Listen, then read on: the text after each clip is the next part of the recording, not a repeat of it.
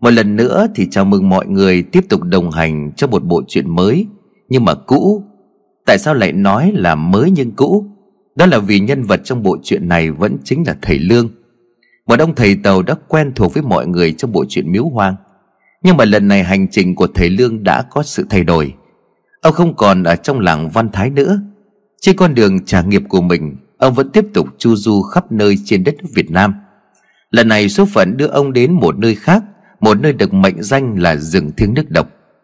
Liệu ở đây thầy Lương sẽ gặp phải những chuyện gì Khi mà một lần nữa ông phải chống lại với thầy phù thủy của Việt Nam, Hay còn được gọi bằng cái tên đó là thầy Mo?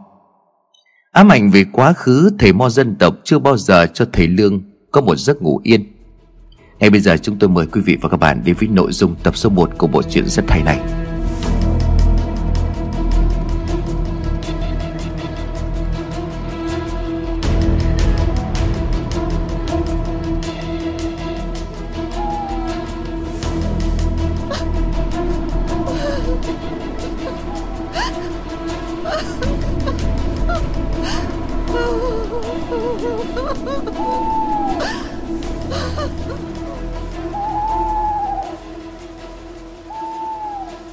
Tại một vùng núi hoang vu, Luôn ngập chìm trong sương mù. Lúc này đã là nửa đêm. Cánh cửa che tồi tàn vang lên những âm thanh gai người. Khi về được một ai đó khẽ khàng mở ra, Dù đã rất nhẹ tay. Ngôi nhà sàn lụp sụp nằm sâu bên trong khu rừng tối om Hèo hút bị bao phủ bởi một màn đêm vô tận. Ngọn đuốc được thắp sáng, Ánh lửa bùng lên soi rõ bên trong ngôi nhà ọp ẹp. Vách tường cũ đã mục nát trên xà nhà mạng nhện răng kín, với những mảnh tơ trắng phau, đang khẽ lay động mỗi khi có một cơn gió nhẹ lùa qua khe cửa, từ bên ngoài vào. Người đàn ông cầm chiếc đuốc ở trên tay, chân bước trên sàn gỗ, khẽ cất tiếng nói, tôi đến rồi đây. Đáp lại lời nói của ông ta là giọng của một người phụ nữ, đến rồi, ông ấy đến rồi, dậy đi con, dậy đi con ơi vừa nói, bà ta vừa khẽ dùng tay lay người con gái đang nằm ở trong góc nhà. Trên người đắp một chiếc chăn đơn được dệt bằng sợi gai. Khi cây đuốc được cắm xuống bệ đá, người đàn ông mới từ từ lấy trong bụng áo của mình ra một bọc gì đó được gói ghém kỹ lưỡng và cẩn thận. Đặt cái bọc xuống sàn nhà, người đàn ông liền nói ăn đi hãy còn nóng đó. Đưa vào bếp vài thanh củi người đàn ông châm lửa rồi dập tắt ngọn đuốc. Người phụ nữ khẽ nói, Lửa sáng như vậy, liệu liệu có sợ không? Người đàn ông liền đáp, Bà đừng có lo, Giờ đã là quá nửa đêm rồi. Ngôi nhà này lại nằm sâu ở trong rừng Đã bỏ hoang bao năm nay. Sẽ chẳng có ai đến đây tầm này đâu. Để tôi đun cho con xương một chút nước ấm, Lát nó uống. Cô con gái bây giờ cũng đã gượng dậy. Cô gái có một mái tóc dài đen nhánh Nước da trắng nhưng có phần hơi nhợt nhạt, Cất tiếng nói yếu ớt. Con làm khổ bố mẹ quá. Người đàn ông và người phụ nữ này Chính là bố mẹ của Sương. Vì một lý do nào đó Mà họ phải giấu Sương trong ngôi nhà sàn, Đã bỏ hoang lâu năm, Rồi bí mật đêm hôm đưa đồ ăn, Nước uống tới cho con gái. Và đây chính là lý do Khi mà Sương cố gắng ngồi lên Thì chiếc chăn đơn khẽ rơi xuống để lộ ra một cái bụng bầu Có lẽ đã sắp đến kỳ sinh nở. Mẹ của Sương nhìn con gái rồi xót xa nói, Bố mẹ thì chỉ thương mày thôi. Nào, cố ăn chút cơm đi còn có sức, Khổ thật con tôi. Nói đoạn, bà mở cái cặp lồng đựng cơm mà chồng vừa đem đến, Lấy thìa, lấy đũa bà đưa cho Sương. Trong lúc Sương ăn, hai ông bà ngồi nói chuyện với nhau. Bố của Sương cho thêm củi khô vào trong lò. Mẹ của Sương hỏi nhỏ mà có đúng là lúc ông đến đây, Không có ai nhìn thấy không? Bố của Sương liền đáp, Đã bảo là không có ai rồi mà. Đêm hôm thế này bà bảo là người ta chú ý. Họa chăng là chỉ chỉ có thú rừng với ma là thấy tôi thôi. Cứ lo xa như vậy, Bảo sao đến lửa không có dám nhóm, Làm cho con bé lạnh run cầm cập. Hai mẹ con cố gắng ở đây ít ngày Con Sương cũng sắp sinh rồi. Ngay khi con bé nó sinh ra xong, Tôi sẽ đưa hai mẹ con nó trốn khỏi đây. Mẹ của Sương liền nói, Vậy ra không đưa mẹ con nó đi ngay đi, còn ở lại ngày nào tôi sợ Bố của Sương thở dài rồi đáp, Tôi cũng muốn thế Thế nhưng mà con Sương nó đang yếu, Nó lại sắp sinh. Đường xá xa xôi băng rừng vượt suối, Có muốn thoát khỏi cái vùng núi này cũng phải mất mấy ngày. Bụng mang dạ chừa thế kia thì làm sao mà đi nổi? Vậy nên cực chẳng đã, Mới phải đưa nó vào sâu trong rừng này để mà ẩn nấp. Trước mắt bà cứ ở đây với con nó. Việc ở buôn làng tôi sẽ có cách. Bây giờ chỉ cầu mong sao buổi lễ ngày mai, Người được chọn không phải là nó. Gió rừng đã bắt đầu thổi mạnh, Tiếng gió rít qua những vách tường hở, Những khe cửa mục vang lên những âm thanh rợn người. Sau khi con gái ăn xong, Bố của Sương thu dọn đồ đạc, Thắp sáng ngọn đuốc rồi khẽ khàng rời đi. Ngôi nhà sàn bị bỏ hoang nằm sâu trong rừng cũng dần dần tắt đi ánh lửa. Tiếng cú kêu trong đêm khiến cho ai cũng phải dùng mình. Bóng đêm cứ như vậy nuốt trọn tất cả mọi thứ Mà nó đang bao phủ. Buổi tối ngày hôm sau, Tại bàn làng của Sương, Bố của Sương là ông bà đang hớt hà thu dọn đồ đạc cho vào một chiếc bao tải, Thì bỗng ông giật mình bởi bên ngoài có tiếng gọi. Nhà A bà có nhà không? Kèm theo đó là những ngọn đuốc cháy bừng bừng soi sáng cả một khoảng sân trước ngôi nhà ọp ẹp. Lường trước được sự chẳng lành, ông bà không đáp lại tiếng gọi, mà rón rén luồn ra phía sau nhà, rồi nhanh chân nhảy khỏi bờ rào. Lợi dụng trời tối, ông bà chạy trốn vào trong rừng sâu. Bên ngoài những kẻ vừa đến sau khi gọi không được thì đã mất kiên nhẫn.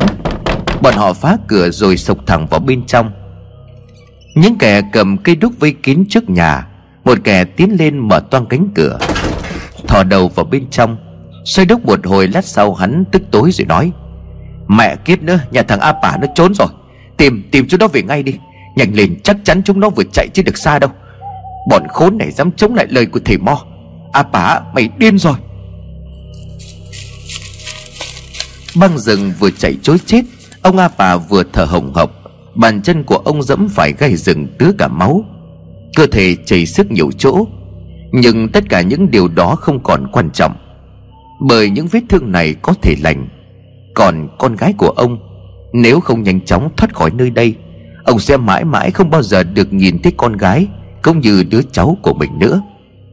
Bởi vì trong lễ tế thần năm nay, con gái của ông chính là người được chọn. Như vậy đồng nghĩa với việc con của ông sẽ phải chết. Giấc mơ của vợ ông mấy ngày trước đây đã ứng nghiệm mở tung cánh cửa chạy thẳng vào bên trong, máu từ bàn chân của ông a bà dính cả xuống sàn nhà. Dưới ánh lửa, vợ của ông cùng cô con gái tên sương nhìn thấy ông có phần hốt hoảng, ông bà liền nói, đi đi ngay, phải đi ngay bây giờ, đi, không còn thời gian nữa đâu. Nói rồi ông bà nhìn vợ mặt đầy hoảng sợ. Vợ của ông dường như cũng hiểu ra được vấn đề bà ấp úng. Vậy vậy thì con sương chính là sương nghe xong ôm mặt khóc nức nở, cô nói trong kinh hoàng Bố mẹ ơi, Bố mẹ cực cứu con. Ông bà liền đáp, Phải đi ngay bây giờ, Cả nhà chúng ta cùng đi. Có lẽ giờ này, Cả bản đang tỏa ra truy lùng chúng ta rồi. Nơi này sợ rằng không giấu được lâu. Sương cùng mẹ lau nước mắt Rồi gật đầu đỡ nhau đứng dậy. Vừa đứng lên thì Sương bấu chặt hai tay vào bàn tay của mẹ, Rồi suýt chút nữa thì quỵ xuống. Sương liền rên rỉ À c- đau quá, mẹ ơi, Con đau quá như là nó đòi ra rồi. Sương bắt đầu dứt lời Thì nước ối bắt đầu chảy xuống ướt đẫm hai chân của cô. Vội đặt con xuống Mẹ của Sương nhìn chồng hốt hoảng. Nó sắp sinh rồi Không thể đi được đâu. Sương nằm đó ôm bụng quằn quại Cô không ngừng la hét vì quá đau đớn. Con gái chuyển dạ sắp sinh Mọi người ập đến khiến cho nhà của ông bà không còn cách nào khác Đành phải chấp nhận ở lại. Vợ chồng của ông cũng đã lường trước được sự việc này cho nên mấy ngày qua đã sẵn sàng tâm lý. Đó là lý do vì sao vợ của ông luôn phải túc trực ở bên cạnh con gái. Cơn đau đẻ hành hạ xương đến hơn 4 giờ đồng hồ. Và lộn mãi cuối cùng thì xương cũng đã hạ sinh ra được một đứa bé gái. Tiếng khóc của cô bé vừa chào đời vang vọng nơi núi rừng hoang vu. Sợ ánh lửa hắt ra từ bếp củi đang cháy, Sương mặt tái nhợt, Mồ hôi mồ cây đầm đìa. Nhưng Sương vẫn nở một nụ cười Khi mẹ của cô Khẽ đặt đứa con mà cô vừa sinh ra Nằm ngay sát cạnh. Ông bà bà cũng có một đêm vất vả vô cùng. Chứng kiến cảnh mẹ con Sương âu yếm nhau, Cả hai ông bà đều mừng rơi đến chảy cả nước mắt. Việc Sương có thai gia đình của ông bà đã giấu giếm suốt khoảng một thời gian qua. Và Sương có thai với ai Thì cũng chỉ có một mình Sương biết. Dù bố mẹ có gặng hỏi thế nào, Sương cũng không nói. Từ khi mang bầu Sương chỉ ở trong nhà Tuyệt đối không ra ngoài. Cho đến khi sắp sinh, Biết là không thể giấu được nữa, Ông bà mới đưa con vào trong rừng, Chờ cho con gái sinh xong rồi tính tiếp. Một phần vì cái thai trong bụng của con gái, Một phần vợ chồng của ông bà lo sợ rằng, Lễ tế thần sắp tới đây, Con gái của ông sẽ là người được chọn. Thương con vợ chồng của ông bà chấp nhận nguy hiểm để cho con được sống. Mặc dù vợ chồng của ông biết Làm thế này đồng nghĩa với việc Gia đình của ông đang chống lại tất cả những người dân ở trong bản, Chống lại tập tục bao đời nay của bản trông, Chống lại cả thần linh đang bảo hộ cho làng. Những nỗi lo sợ đó dường như bị xua tan Khi cô cháu gái bé nhỏ của ông bà bà đang đưa bàn tay nhỏ xíu, Đỏ hòn lên chạm vào mũi của Sương. Nhìn cảnh đó thôi, vợ chồng của ông lại tiếp tục rơi nước mắt. Nhưng mà niềm vui, sự hạnh phúc của họ chẳng kéo dài được lâu, Bởi ông bà đang nghe thấy tiếng lạo xạo Tiếng xì xào của con người ở bên ngoài ngôi nhà sàn. Tiếp theo đó là những ánh đuốc sáng rực đang bao quanh ngôi nhà, Nơi gia đình của ông đang ẩn nấp. Sương bật khóc, Cô cố gắng gượng dậy, Ôm con gái vào trong lòng, Kéo chăn đơn cô che người của con lại, Rồi thu mình vào sâu trong góc nhà. Vợ chồng của ông bà mặt biến sắc Vợ của ông bà không nói thành lời. Ông bà cũng vậy. Ngôi nhà sàn đã bị bao vây Gia đình của ông không thể trốn đi đâu được nữa. Cánh cửa tre từ từ được mở Ánh đuốc hắt vào bên trong Một ngọn đuốc, hai ngọn đuốc. Những ngọn đuốc cứ như vậy xuất hiện.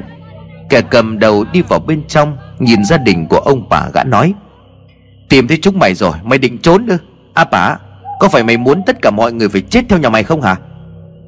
À bà vội vàng quỳ xuống chắp tay rồi nói, Tôi biết sai rồi, Tha cho gia đình của tôi. Tôi sẽ chấp nhận mọi sự nguyền rủa, Mọi hình phạt đến từ thần linh. Nhưng mà lời cầu xin của ông bà Không khiến cho những con người ở đây lay chuyển. Ánh mắt của họ là ánh mắt căm thù, Ánh mắt giận dữ, Bởi gia đình của ông đã trái lại mệnh lệnh của thần linh. Không nói không rằng đám người ập vào bên trong Rồi bắt lấy vợ chồng của ông bà. Còn Sương vẫn đang ngồi co ro trong chiếc chăn đơn. Gã đồ tệ vừa đến kéo phăng tấm chăn. Dưới ánh đuốc hắn sững sờ, bởi xương đang ôm một đứa bé con còn đỏ hòn. Chính hắn cũng bất ngờ trước tình huống này, bởi trong bản ai cũng nghĩ sương là một cô gái đồng trinh. Nhìn sương nhìn xung quanh căn nhà, hắn ấp úng, mày mày đã đẻ con? Tất cả những người ở đó đều bàng hoàng trên khuôn mặt của họ lộ rõ vẻ sợ hãi. Có người nói, nó nó sinh con. Như vậy nó không phải là gái đồng trinh nữa. Thần linh thần linh sẽ trừng phạt chúng ta. Đồ khốn kiếp. Những kẻ đang giữ vợ chồng của ông bà Cũng thất thần đến buông tay. Dường như thần linh mà họ nhắc đến Là một thứ có quyền năng vô cùng ghê gớm. Nếu như Phật ý thần linh, Họ sẽ phải gánh chịu hậu quả nặng nề. Trong khi tất cả còn chưa thể định thần Với những gì diễn ra trước mắt thì có tiếng bước chân của ai đó đi lên nhà sàn. Đi kèm theo đó là một giọng cười để man dợ dạ. Đừng có lo, Ta đã biết trước việc này từ lâu. Thần linh vẫn chấp nhận và tha cho chúng ta. Mọi người đừng có sợ hãi. Người đang nói chính là Mo Chốc, Người được gọi là sứ giả của thần linh. Vừa thấy Mo Chốc, Tất cả mọi người đều cúi rạp xuống. Tiến đến trước mặt của Sương, Nhìn Sương mò Chốc nhuận miệng cười rồi nói Vậy là cô đã sinh một bé gái. Sương nhìn Mo Chốc toàn thân cô lạnh lên vì sợ. Sương thiểu thảo nói, Nếu nếu tôi là vật tế thần, Hãy cứ bắt tôi đi. Tôi tôi chấp nhận. Mò chốc liền cười phá lên. Nhưng mà thần không còn cần cô nữa. Thứ mà thần linh cần chính là đứa bé này. Quay lại nhìn tất cả mọi người, Mo chốc nói, Đưa đứa bé này đi. Còn cả nhà của A Bà sẽ bị trừng phạt. Đứa trẻ này chính là con của quỷ. Dùng nó làm vật tế thần. Thần linh sẽ giúp chúng ta diệt trừ quỷ dữ, bảo hộ cho tất cả mọi người. Làm đi.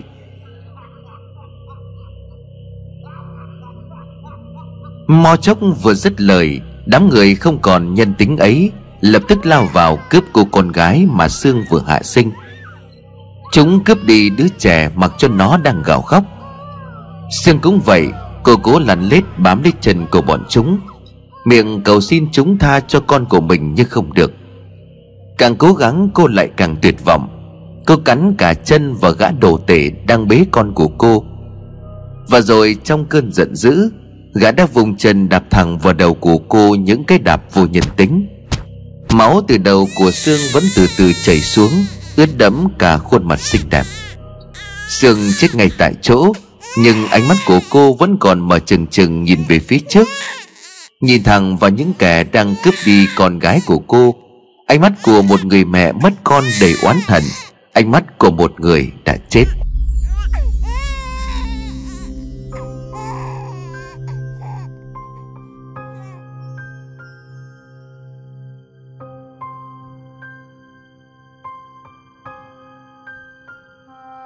Cô không còn nghe thấy những tiếng khóc của con. Tiếng khóc của cha mẹ cô đang bị dân làng lôi đi. Gã đồ tề vừa giết Sương trước khi rời khỏi, Còn khẽ quay đầu nhìn về phía sàn nhà, Nơi xác của Sương đang nằm đó. Hắn lập tức dùng mình toàn thân lạnh toát. Khi ánh mắt của hắn vừa chạm vào ánh nhìn của Sương Dù cho Sương đã nằm im bất động, Hắn nuốt nước bọt rồi nói, Nó chết thật rồi sao? Đã quá nửa đêm, Khu rừng hoang vu một lần nữa Bị tiếng khóc của trẻ con làm cho thức giấc. Những tiếng cú đêm, Tiếng côn trùng trong rừng đột nhiên im bặt. Chỉ còn lại tiếng khóc đang vọng về Trong những cơn gió lạnh lùng. Ánh lửa trong ngôi nhà sàn từ từ tắt dần, Tiếng khóc không còn nữa. Bóng đêm lại tiếp tục nuốt chừng Tất cả mọi thứ.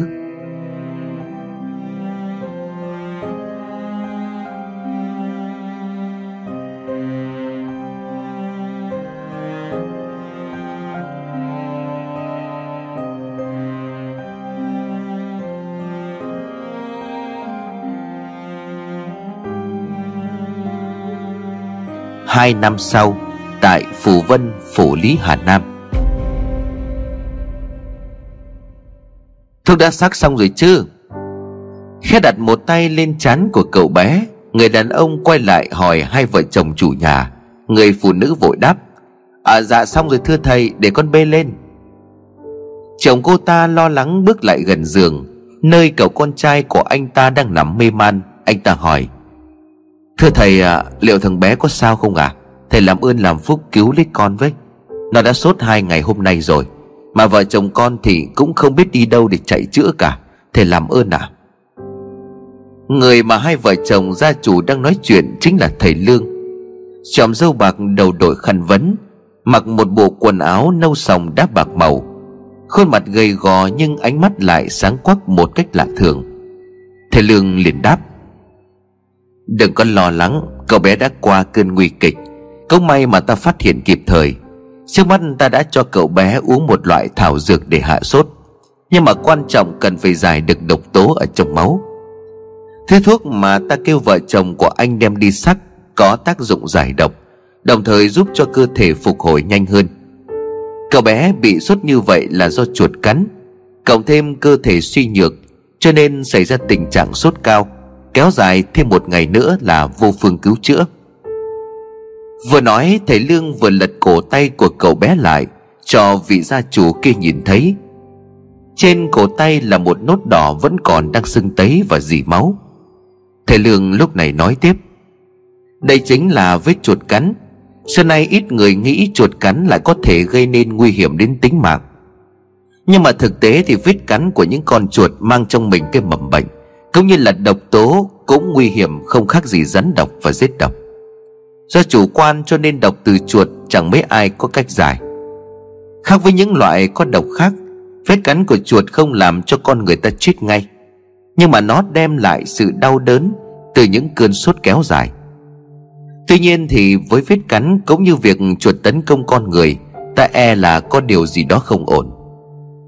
Vừa lúc đó thì vợ gia chủ cẩn thận bê bát thuốc đã được sắc lên Thầy Lương liền nói, Bây giờ cô hãy bón cho cậu bé uống hết bát thuốc này, Còn anh thì theo tôi ra ngoài, Tôi có một vài việc cần hỏi. Vợ chồng của chủ nhà vội vã làm theo lời của thầy Lương. Đây là một cặp vợ chồng trẻ, Hoàn cảnh đầy khó khăn. Ngôi nhà mà họ đang sống nằm trơ trọi giữa cánh đồng vắng người qua lại. Hôm nay thầy Lương có công việc đi qua đây Đúng lúc đi qua nhà họ Thì nghe tiếng khóc từ trong nhà vọng ra. Là tiếng khóc của người vợ, Khi đứa con trai vẫn suốt mê man, Thi thoảng lại lên cơn co giật. Nhà nghèo đến bữa ăn còn không có, Cho nên dù biết con ốm nặng, Cả hai vợ chồng không có tiền, Cũng chẳng biết đưa con đi đâu để chạy chữa. Cậu bé đã nằm đó suốt hai ngày nay, Ăn gì nôn đấy Cho tới khi thầy Lương ghé vào nhà để hỏi xin một ngụm nước.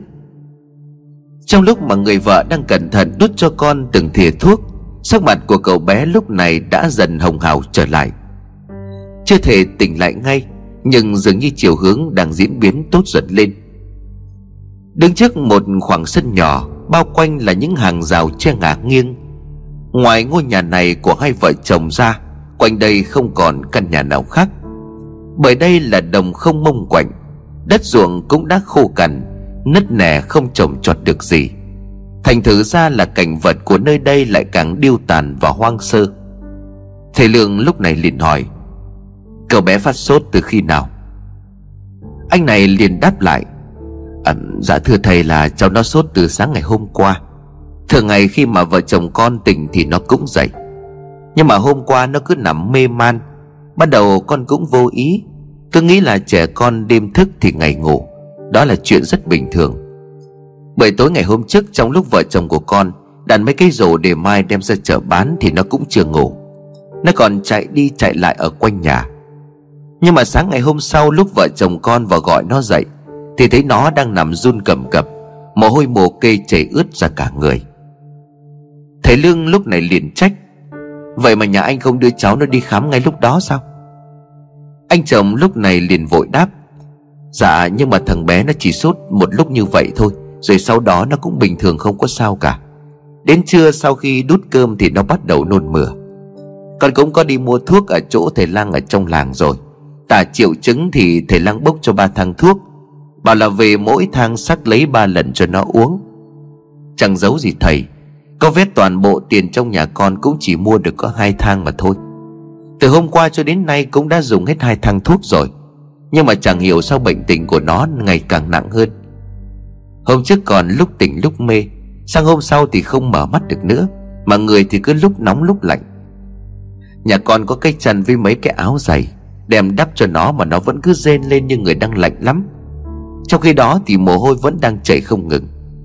Muốn chữa bệnh thì phải có tiền, nhưng mà nhà con thì Có cái thứ gì đáng tiền đâu à?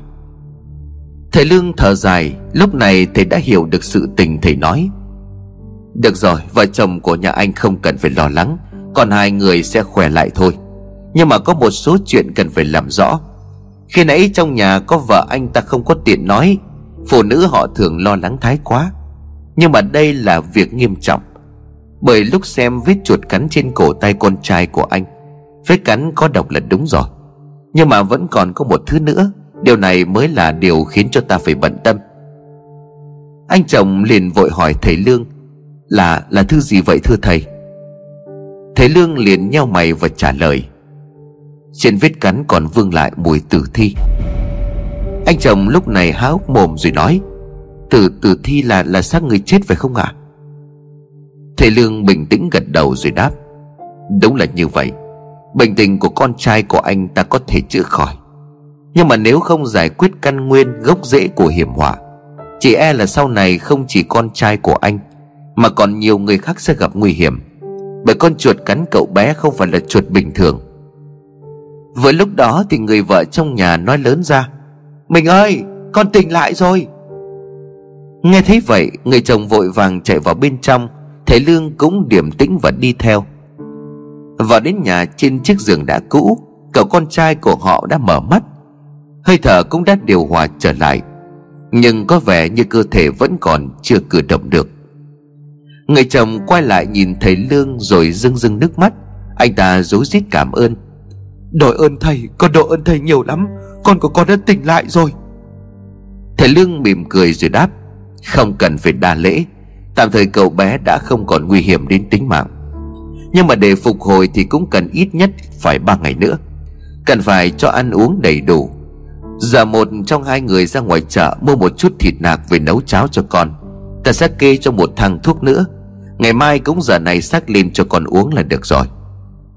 Hai vợ chồng nhìn nhau rồi cũng im lặng cúi đầu xuống, Không ai nói câu nào cả. Thầy Lương nhìn cả hai người, Ông lấy trong tay nải ra một chút tiền, Tiến lại chỗ của người vợ, Thầy Lương để nói, Đây, cầm chỗ tiền này đi ra chợ mua gạo, mua thịt về đây. Vợ chồng của gia chủ cuống quýt Người vợ không dám nhận tiền của thầy Lương. Còn người chồng thì lúc này vội nói Ách chết sao thế được à? Ơn cứu mạng của thầy chúng con còn chưa có báo đáp được. À, Sao dám nhận tiền của thầy chứ? Chúng, chúng, chúng con không dám đâu à? Thầy Lương liền chép miệng lắc đầu rồi đáp Thật đầu con nói là cho vợ chồng của nhà anh tiền. Cái số tiền này là ta nhờ hai người đi mua gạo Mua thịt để về nấu cơm cho ta ăn. Bây giờ cũng đã xế chiều rồi. Công việc của ta cũng đã lỡ giờ. Phiền anh chị cho ta ngủ nhờ đêm nay tại đây. Tiền này coi như là tiền trọ. Cầm lấy đi, đừng có suy nghĩ nhiều nữa. Hai người có không muốn ăn Thì cũng phải nghĩ cho đứa con của mình chứ. Đi đi, kẻo muộn rồi đó. Người vợ rơi nước mắt trước những lời nói của thầy Lương. Hai vợ chồng của họ đều hiểu ý của thầy Lương là gì. Nhận lấy tiền của thầy Lương Người vợ rời khỏi nhà đi mua gạo thịt. Còn cậu bé trai của họ đã hạ sốt. Thằng bé sau khi uống hết bát thuốc Thì cũng khẽ thiếp đi. Trong lúc mà người chồng quét dọn nơi góc nhà Để chuẩn bị chỗ cho thầy Lương ngủ qua đêm, Thì thầy Lương đã đi ra bên ngoài. Nhân lúc trời hãy còn sáng, Thầy Lương dạo quanh một vòng xung quanh khu vực ngôi nhà, Rồi mới quay trở về. Đến tối, cậu bé ban ngày vẫn còn mê man sốt nóng thì tối nay đã có thể ngồi dậy tự ăn cháo. Nhìn cậu bé ăn một cách ngon lành, Thầy Lương cũng lấy làm vui trong lòng. Hai vợ chồng gia chủ nhìn con ăn mà mừng đến nghẹn ngào. Cả hai không quên cảm tạ và biết ơn thầy Lương. Ăn cơm xong, người chồng rót nước mời thầy Lương rồi nói Dạ thầy uống nước đi ạ. À? Thầy thông cảm, nhà con không có trà. Thầy Lương gật đầu rồi đáp, Không có sao đâu, cứ để đó đi. Mà cho ta hỏi anh chuyện này. Anh chồng vâng dạ rồi nói, Có gì xin thầy cứ hỏi à? Thầy Lương lại tiếp tục nói, Trong làng gần đây có ai mới chết phải không? Anh chồng im lặng suy nghĩ một hồi rồi trả lời Dạ thưa thầy, hình như là không có đâu. Thầy Lương lại nói, Để tôi cho cậu khoảng một thời gian, Tầm khoảng từ một tháng đến một tháng rưỡi trở lại đây, Trong làng này có ai chết không? Cố gắng nhớ kỹ lại một lần nữa. Một lúc sau anh này liền ồ lên rồi vội vàng đáp À thưa thầy có đấy thầy. Nếu mà là một tháng trước thì có. Ôi trời ơi, thế mà con không có nhớ ra. Cái đám ma của cụ Kình, bố của ông Phương Là cán bộ xã ở trong cái làng này. Nhà cụ Kình đó thì giàu nhất ở đây thầy ạ. À. Thế cho nên là cái đám ma tổ chức lớn lắm, Kèn chống suốt mấy ngày đêm, Mà cũng là cái đám ma lạ đời nhất Mà con từng thấy từ trước đến nay. Thầy Lương liền nhau mày rồi nói, Lạ là sao? Cậu có thể nói rõ hơn được không? Mẹo là tên của anh chồng Kéo thêm cây ghế ra ngồi xuống Rồi tiếp tục nói Dạ lạ là vì xưa nay, Cái đám ma ai người ta cũng khóc lóc thảm thiết. Ấy vậy mà cái nhà ông Phương ấy thì lại khác lắm thưa thầy. Con cũng nghe nói mà thôi, Là hình như học đâu ở cái kiểu ma ở trong hay là ở bên tàu gì đó. Ngoài kèn chúng ra còn thuê cả người về hát hò và nhảy múa. Năm chừng thì vui vẻ lắm. Chính vì thế mà nãy con không có nghĩ ra đám ma của cụ kình. Người ta nói là khóc lóc càng làm cho linh hồn của người đã khuất vương vấn ở trần gian, Khó lòng để buông bỏ mà đi được. Vậy nên là họ mới nhảy múa, Họ ca hát, Họ cười đùa để tạo không khí vui vẻ. Như vậy thì người chết mới an lòng về nơi chín suối. Lạ quá thầy nhỉ. Cái đám ma mà họ gieo vui mừng như vậy Cứ như đám cưới vậy đó. Đúng là không thể hiểu được những người giàu có người ta nghĩ cái gì cả. Ông Phương làm cán bộ xã, Bao nhiêu đất tốt rơi vào tay của ông ấy cả. Mà nhà đó mấy đời làm cán bộ rồi, Từ cái hồi giải phóng cơ. Đang nói bon mồm thì mẹo chợt dừng lại, Vì bản thân của mẹo cũng thích câu chuyện mình kể đang đi lạc đề.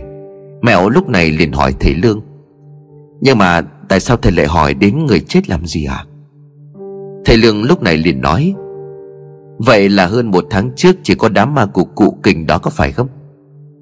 Mẹo gật đầu rồi đáp Dạ đúng à Bởi như thế này, Chắc là lúc chiều thầy cũng đi quanh làng đây cũng nhìn thấy rồi đó. Bao quanh cái khu vực của nhà con là đồng không mông quạnh, Cũng có đất ruộng nhưng mà mùa màng đói kém cho nên là sơ xác cả. Khu vực này còn là khu vực chôn cất tạm thời của những người mới chết. Thế nên là nhiều khi đồng lúa còn chừng hưởng mộ của người chết đấy chứ. Vậy nên là trong làng ai mới đều đưa ra đồng chôn tạm cả. Mà đồng thì kiểu gì cũng phải qua nhà con cho nên là con nhớ lắm. Những gì mà mẹo nói với thầy Lương cũng đã biết. Quả thật chiều nay khi đi quanh đây, Đi sâu xuống dưới cánh đồng thêm một chút, Thì đúng là lác đác mỗi nơi có một vài ngôi mộ. Đều là ngôi mộ đắp tạm bỡ Nay mẹo nói thì thầy Lương cũng chắc chắn suy nghĩ của mình là đúng. Khu vực cánh đồng này người ta chôn người chết Trong mấy năm đầu tiên chưa bốc mộ sang cát. Do vậy số lượng mộ phần cũng không quá nhiều Và các mộ đều được đắp đất sơ sài mà thôi. Thầy Lương lúc này gật gù rồi nói, Vậy cậu có biết mộ của ông ta được chôn ở đâu chứ? Chiều nay tôi có đi dạo quanh đây một chút, Nhưng mà xem ra mấy ngôi mộ gần nhà cậu Cũng đã được phải đắp hai ba năm gần đây, Không phải là mộ mới. Mèo liền gãi đầu gãi tai cười xòa rồi nói Dạ nếu muốn biết đến mộ của cụ kình Thì thầy phải xuống tận dưới cuối con đường đất này cơ. Như con đã nói rồi đó, Nhà cụ đình giàu nứt đố đổ vách, Thế nên là nơi chôn tạm của cụ Cũng phải được xem xét cẩn thận. Này con cũng nghe dân làng người ta đồn mà thôi. Trước khi cụ kình gần đất xa trời, Nghe đâu là ông Phương có mời một thầy phong thủy về hỏi. Để xem liệu là sau khi cụ kình chết, Thì có đem chôn ở ngoài cánh đồng, Như cách mà bao năm nay người dân làng vẫn làm hay không. Thì thầy phong thủy đó có đi xem đất. Thế rồi ông ta bảo là đã chọn được một huyệt mộ tốt cho cụ kình. Vừa hợp với truyền thống của làng, Lại vừa tiện cho việc bốc mả về sau. Mà con còn nghe là bảo thế đất đó sinh vượng khí gì, Mà chôn ba năm xương cốt sẽ hóa màu vàng. Lúc đó thì ông ta sẽ đến để tiến hành chuyển cốt của cụ kình về lăng mộ của dòng họ. Mảnh đất đó nằm ở cuối con đường này Là một gò đất khá cao. Xung quanh không có ngôi mộ nào khác cả. Chỉ có mộ của cụ kình án ngữ ở đó mà thôi. Nếu mà thầy muốn đến đó thì sáng ngày mai con sẽ dẫn thầy đi. Bây giờ tối rồi, đi ra đó sợ lắm thầy. Thầy Lương mỉm cười rồi đáp, Không có sao đâu, Ngày mai sẽ tự mình ta đến đó. Bây giờ cũng đã muộn rồi Ta đi rửa mặt một chút. Vợ chồng nhà anh cứ cho con ăn rồi ngủ trước đi. Mẹo liền vâng dạ rồi thu ghế đi vào trong nhà. Ở bên trong nhà, vợ của mẹo vẫn đang thắp đèn dầu Để cạp lại mấy cái rổ tre cho chắc chắn. Cả ngày hôm nay cũng đã mệt, Cho nên sau khi thầy Lương vào trong nhà, Vợ chồng của mẹo đóng cửa rồi lên giường đi ngủ. Thầy Lương cũng thiếp đi lúc nào không biết, Cho đến khi thầy Lương giật mình tỉnh dậy bởi đâu đó trong nhà vang lên những âm thanh lạ lùng. Đó là tiếng chuột kêu. Nghe tiếng kêu thì dường như không phải chỉ có một con. Phía trên giường kia vợ chồng của mèo cùng cậu con trai dường như ngủ say, không biết gì hết. Tiếng lạo xạo đã bắt đầu phát ra rõ rệt hơn. Trong căn nhà tối om, nhưng thầy lương có thể cảm nhận được lũ chuột đang kéo nhau chạy đến chân giường, nơi mà gia đình của mẹo đang nằm ngủ. Nửa đêm chuột kéo đàn từ đâu đến? Dự cảm sự chẳng lành, Thầy Lương lập tức ngồi bật dậy. Thế động lũ chuột cũng chạy tản ra. Chúng chui vào những hốc hác Gầm giường gầm tủ ở trong nhà để ẩn nấp. Nhưng đã có một vài con chuột leo được lên thành giường của nhà mèo. Tuy nhiên chúng chưa lọt được vào bên trong Bởi còn vướng một lớp vải màn. Tiếng chuột kêu ngay trên giường lúc này Khiến cho vợ chồng của mẹo giật mình thức giấc. Kèm theo đó là tiếng gọi của thầy Lương. Dậy, dậy mau, dậy mau đi. Thầy Lương châm lửa thắp sáng ngọn đèn dầu. Không chỉ có như vậy Ông còn thắp luôn cả mấy cây đèn cầy để ở trong tay này Lúc này bên trong ngôi nhà sáng hơn được một chút. Tập trung hết ánh sáng về phía giường ngủ của gia đình mèo. Thầy Lương với tay lấy cây gậy tre Dựng sát đập vách tường Rồi cứ như vậy đập vào mấy con chuột Đang vùng vằng ngoài mép màn con chuột bị đánh trúng nên rít lên những tiếng nghe gai người, Rồi nó nhảy xuống giường. Cứ như vậy, thầy Lương cũng đuổi hết được lũ chuột quái ác, Đang cố gắng chui vào trong màn kia. Ánh sáng của đèn dầu, đèn cầy bao quanh chiếc giường, Cộng thêm cả việc mẹo bây giờ cũng sẵn sàng cầm gậy đánh đuổi chuột, Khiến cho lũ chuột không còn dám bén mảng đến gần giường nữa. Ở trên giường, vợ của mèo ôm con trai vào trong lòng run rẩy. Lần đầu tiên trong cuộc đời Mèo thấy lũ chuột lại manh động đến như vậy. Chúng dám bò đến tận giường ngủ để tấn công con người. Từ trong gầm tù hốc nhà lũ chuột tiếp tục rít lên, Nhưng ngay sau đó chúng đồng loạt bỏ chạy. Khi mà từ trên mái nhà, Bỗng dưng có tiếng mèo kêu vang vọng. Sau tiếng mèo kêu, Trên mái nhà có tiếng lạo xạo, Hình như con mèo đang di chuyển. Đó cũng là lúc lũ chuột ở trong nhà chạy mất.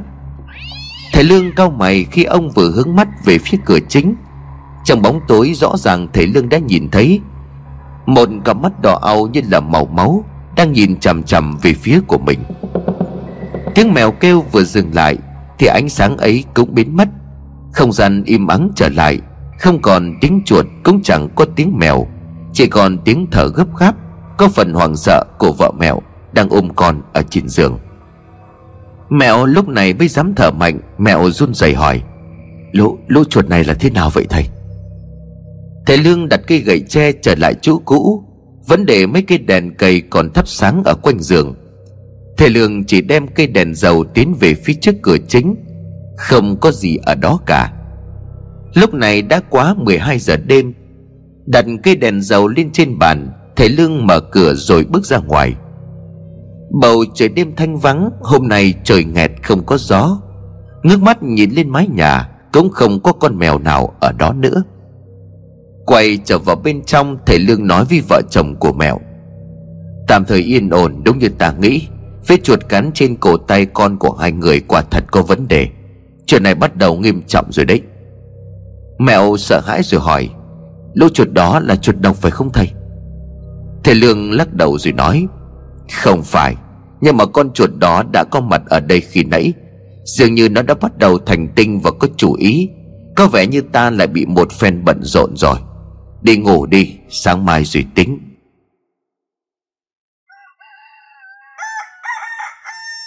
Sáng sớm ngày hôm sau Tới lúc xảy ra việc lũ chuột tấn công gia đình của mẹo vào lúc nửa đêm Thầy Lương thức cho đến sáng. Mẹo cũng vậy Duy chỉ có vợ mẹo và cậu con trai là thiếp đi thêm được một giấc. Ở bên ngoài, trời đã hừng dần, Không gian vắng lặng được xua tan bởi một vài con chim nhỏ, Đập cánh đậu trước hiên nhà cất tiếng hót. Thầy Lương bước ra mở cửa cho chút hơi lạnh của buổi sương sớm lùa vào trong nhà. Vườn vài hít thở bầu không khí trong lành của buổi sớm. Bước tới chùm nước, múc gáo nước để rửa mặt. Vừa cúi xuống thì thầy Lương nhận ra Nền đất quanh chiếc chậu đất để bên cạnh chung nước này, Có dấu chân của thú vật. Nhìn kỹ lại, thầy lưng nhận ra đó là vết chân của mèo. Như vậy là đêm qua, Thực sự có một con mèo đang lảng vàng ở quanh đây. Rửa mặt xong, quay lại giữa sân, Thì thầy Lương thấy mèo cũng từ trong nhà đi ra. Mèo lúc này liền nói khẽ, Cả đêm qua thầy không có chợp mắt, Gia đình con thật là có lỗi với thầy quá.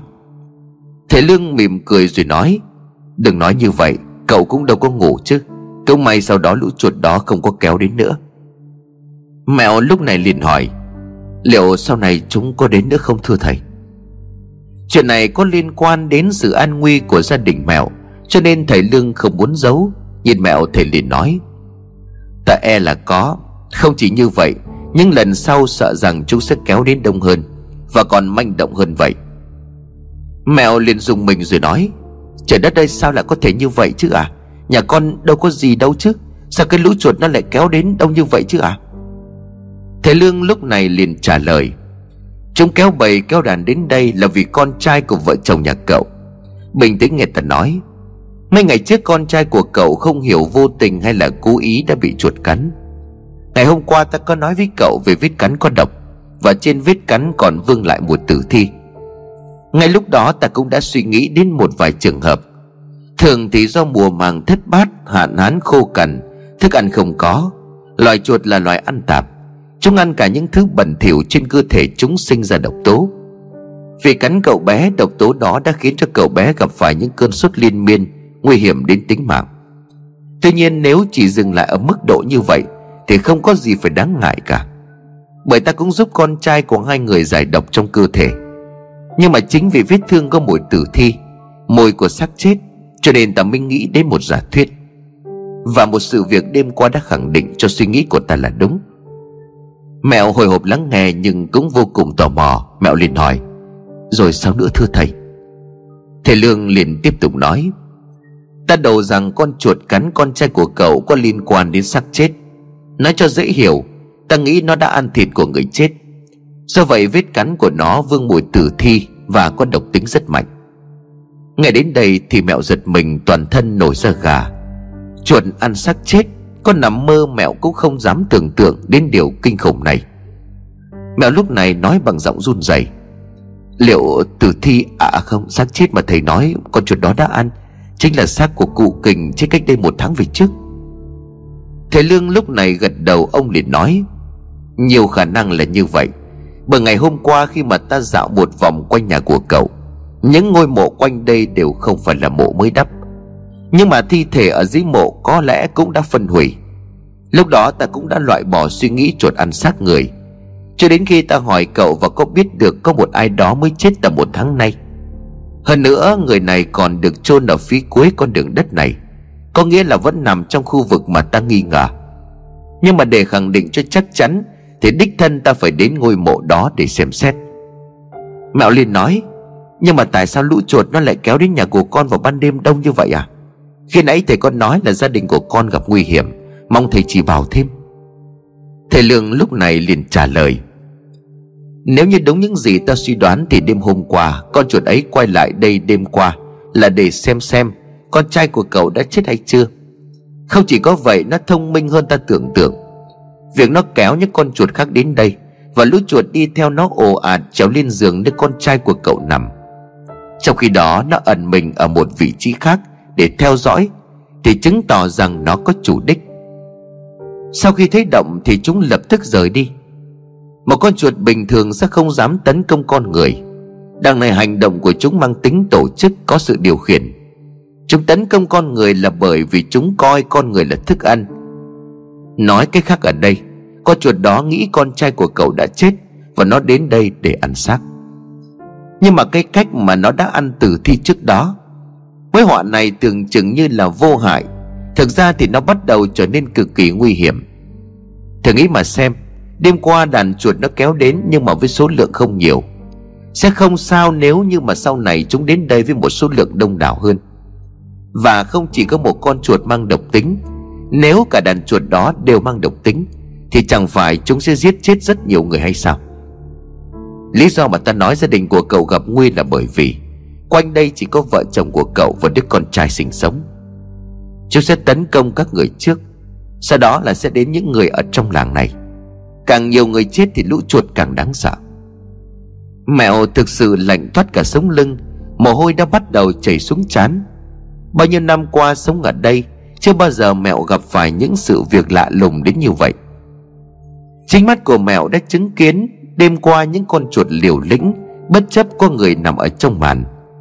Chúng vẫn bò lên giường, Tìm cách cắn xé lớp vải màn để chui vào bên trong. Lúc đó nếu thể Lương không dùng gậy đánh đuổi chúng đi, Thì có lẽ chúng không bỏ chạy. Thêm vào đó, việc con trai của mèo suýt nữa thì vong mạng, Do cơn sốt là sự thật. Vết chuột cắn trên tay của cậu bé đã minh chứng cho điều của thầy Lương nói là không hề phóng đại. Nhìn vào trong nhà vợ của mèo cũng đã thức dậy. Cả con trai hôm qua thần sắc tươi tỉnh. Cậu bé có thể tự đi lại. Mừng vì con đã khỏe nhưng mẹo lại sợ rằng Liệu gia đình của anh có yên ổn được bao lâu Khi mà lũ chuột kia theo như thầy Lương nói, Chúng sẽ còn quay lại. Mẹo vội quỳ xuống Nhưng mà thầy Lương ngăn lại, Mẹo mếu máu nói, Thưa thầy là gia đình của con chỉ có mỗi nơi này là chỗ dung thân. Con không biết phải đi đâu cả. Thầy làm ơn làm phước giúp cho chúng con Chúng con độ ơn thầy. Lúc này cậu bé, con trai của mèo cũng đã chạy ra sân. Cậu biết tên của thầy Lương trong bữa ăn cơm tối ngày hôm qua, Cho nên vừa chạy cậu vừa gọi. Ông Lương ơi, ông Lương. Thầy Lương nhìn cậu bé đang chạy đến, Thầy mỉm cười rồi quay sang nói với mẹo Có trẻ nhỏ ở đây đừng có làm như vậy, Ta đâu có nói gì không có giúp đâu. Hơn nữa sự việc trở nên nghiêm trọng. Không còn an nguy của riêng gia đình cậu nữa, Mà là của cả cái làng này. Nhưng mà làm gì cũng không nên quá lo lắng, Vội vàng sẽ dẫn đến hỏng việc. Yên tâm đi, Ta đã cứu con trai của anh, Làm sao ta có thể để cho cậu bé gặp nguy hiểm được nữa? Con trai của mèo bám lấy chân của thầy Lương, Cậu bé vừa cười vừa nói. Mẹ cháu bảo là mời thầy với bố vào ăn cơm sáng à? Thầy Lương xoa đầu của cậu bé rồi gật đầu đáp. Hợp ý của ta Ta cũng đang đói rồi đây. Nào, chúng ta cùng vào trong nhà thôi. Nhìn thấy Lương và cậu con trai đi đằng trước cười nói vui vẻ, Mẹo đứng đằng sau rưng rưng nước mắt. Mẹo cảm kích tấm lòng của thầy Lương vô cùng. Không quen, không biết, Chỉ là tình cờ thầy Lương ghé vào nhà xin một ngụm nước. Thế rồi thầy trở thành ân nhân của gia đình mèo Không chỉ chữa bệnh cho con trai của mèo Thầy còn cho họ thức ăn Giờ đây trước nguy hiểm mà lũ chuột đem lại, Thầy Lương đang suy tính cách để đương đầu với chúng. Vậy mà một lời thở than mệt nhọc thầy cũng không nói. Ngược lại thầy còn suy nghĩ, Lo lắng cho từng hành động của mèo trước mặt của con trai. Từ khi bố mẹ mất, Người cùng làng cùng xã chẳng ai quan tâm đến gia đình của mèo như thầy Lương. Mèo nhìn theo cúi đầu mèo gạt nước mắt rồi nói, Con cảm ơn thầy. Bữa sáng bao gồm cơm nguội cùng với đồ ăn tối qua Được vợ của mèo hâm nóng lại. Phần cơm được nhường cho cậu bé, Còn người lớn mỗi người ăn một nắm cơm cháy dằn bụng với canh rau. Ăn xong lúc này cũng đã là 7 giờ sáng. Mới sáng ra mà ánh mặt trời đã khá oi bức, Mẹo nói với vợ, Mình ở nhà trông con, Tới giờ nhớ sắc thuốc cho con uống. Tôi đem rổ giá ra ngoài chợ bán được cây nào thì bán. Thầy Lương cũng đeo tay nải lên vai. Thế vậy vợ chồng của mẹo vội hỏi, Ơ, kìa, thầy định đi đâu vậy à Thầy ở lại đây vợ chồng con còn cơm nước. Thầy Lương mỉm cười rồi đáp, Đừng có lo, Ta đi đến trưa ta sẽ quay lại. Mẹo liền đáp, Thầy đi đâu ạ? À? Hay để con dẫn thầy đi. Thầy Lương lắc đầu nói, Không sao đâu. Hôm qua cậu đã chỉ đường cho ta rồi. Ta sẽ tự đi một mình. Nói đoạn thầy Lương lấy trong tay này ra một cái lọ nhỏ bằng ngón tay cái. Cái lọ có màu trắng được bịt bằng vải đỏ. Đưa cho vợ của mẹo thầy Lương nói Thoa thứ này lên chân và cổ con trai của cô Mà cả vợ chồng cô cũng thoa đi. Vợ của mẹo mở lọ rồi đưa lên mũi người. Mẹo cũng ngửi thử mẹo liền ồ lên. Có, có mùi mùi mùi rau húng lùi à Thầy Lương phì cười rồi nói đây không phải là húng, Mà là tinh dầu được ta tạo từ cây bạc hà. Mà thôi, sao cũng được. Các người chỉ cần làm theo lời của ta. Mùi của bạc hà có thể xua đuổi được lũ chuột. Mặc dù ban ngày lũ chuột không dám manh động, Nhưng cứ thoa lên cho yên tâm, Bây giờ thì ta đi đây.